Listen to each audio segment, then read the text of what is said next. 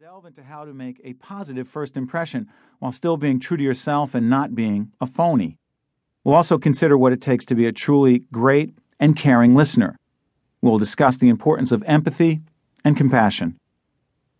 This audio program is especially relevant to those who lead or are part of a team.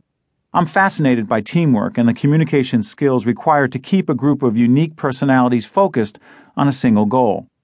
I share my own experiences as a flawed but always ready to learn leader who believes that what it often comes down to is the ability to communicate compassion, caring, and confidence to those who are willing to stand beside you. These teamwork tools and tips are no less relevant to a family of five than a corporate team of 5,000. No audio program on communication would be complete without addressing the influence of information technology. If you use computers, email, PowerPoint, cell phones, faxes, or beepers, I'll show you why, as great as high tech tools can be, you must avoid the temptation to hide behind them or let them control you or your message. It's crucial to remember that the message is always in you. It's not in the technology. In a world dominated by instant and constant high tech communication, keeping the human touch is more important than ever before. Ultimately, speaking from the heart comes down to being real and knowing yourself.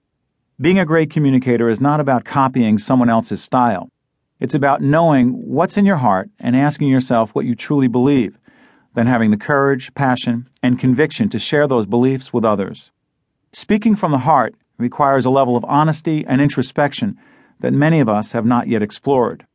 It requires us to ask some challenging questions it is the answers to these questions that allow us a level of freedom and confidence that is amazingly liberating.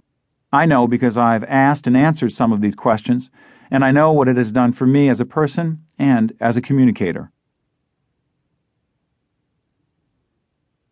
Communicating with passion, the personal touch. Would you rather listen to someone with a monotone voice who awkwardly reads from a written speech or someone who communicates with passion, conviction, and feeling? The answer seems so obvious it's hardly worth mentioning. But if you've recently attended a conference, convention, awards dinner, graduation, business, or political meeting, or even a wedding, you know that, unfortunately, it is rare to come across someone who knows how to put aside the written speech and simply have a conversation that comes from the heart. No doubt you've heard presenters drone on as they read carefully prepared words off a piece of paper. You've also seen them lose their place and stumble to recover their thoughts. You've seen the slide projector or PowerPoint equipment break down, the audio fall out of sync with the visuals. You've listened to statistics and you've looked at charts and graphs without hearing or seeing them in a meaningful way. How did you respond to these speakers? I'll bet many of you have dozed off occasionally, or at the very least tuned out the speaker to take a short mental vacation in which you plan what you'll have for dinner or what you'll do for the weekend. You may have even walked out. I know I have. These experiences can make you nervous about giving your own presentation because they show you firsthand how easy it is to lose an audience. Have you ever tried to figure out why it's so hard to keep an audience or even one other person interested in what you're saying? If you stand back and objectively view any presentation, you can quite easily see how things can go wrong. The world of business and most professional situations are dominated by people speaking from every place other than their authentic self. Somewhere along the way, they have come to believe that if they inundate people with enough facts, figures, stats, charts, and graphs, their message will be too compelling, their logic too indisputable to ignore.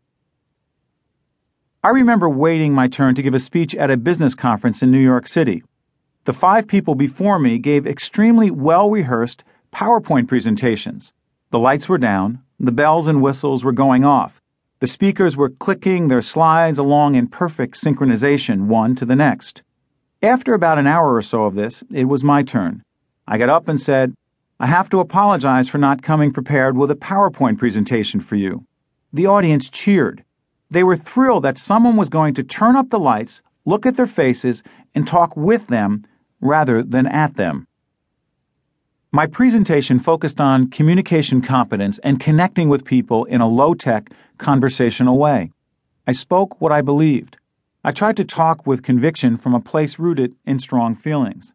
I told them about my own mistakes as a communicator and the ways I've tried to improve.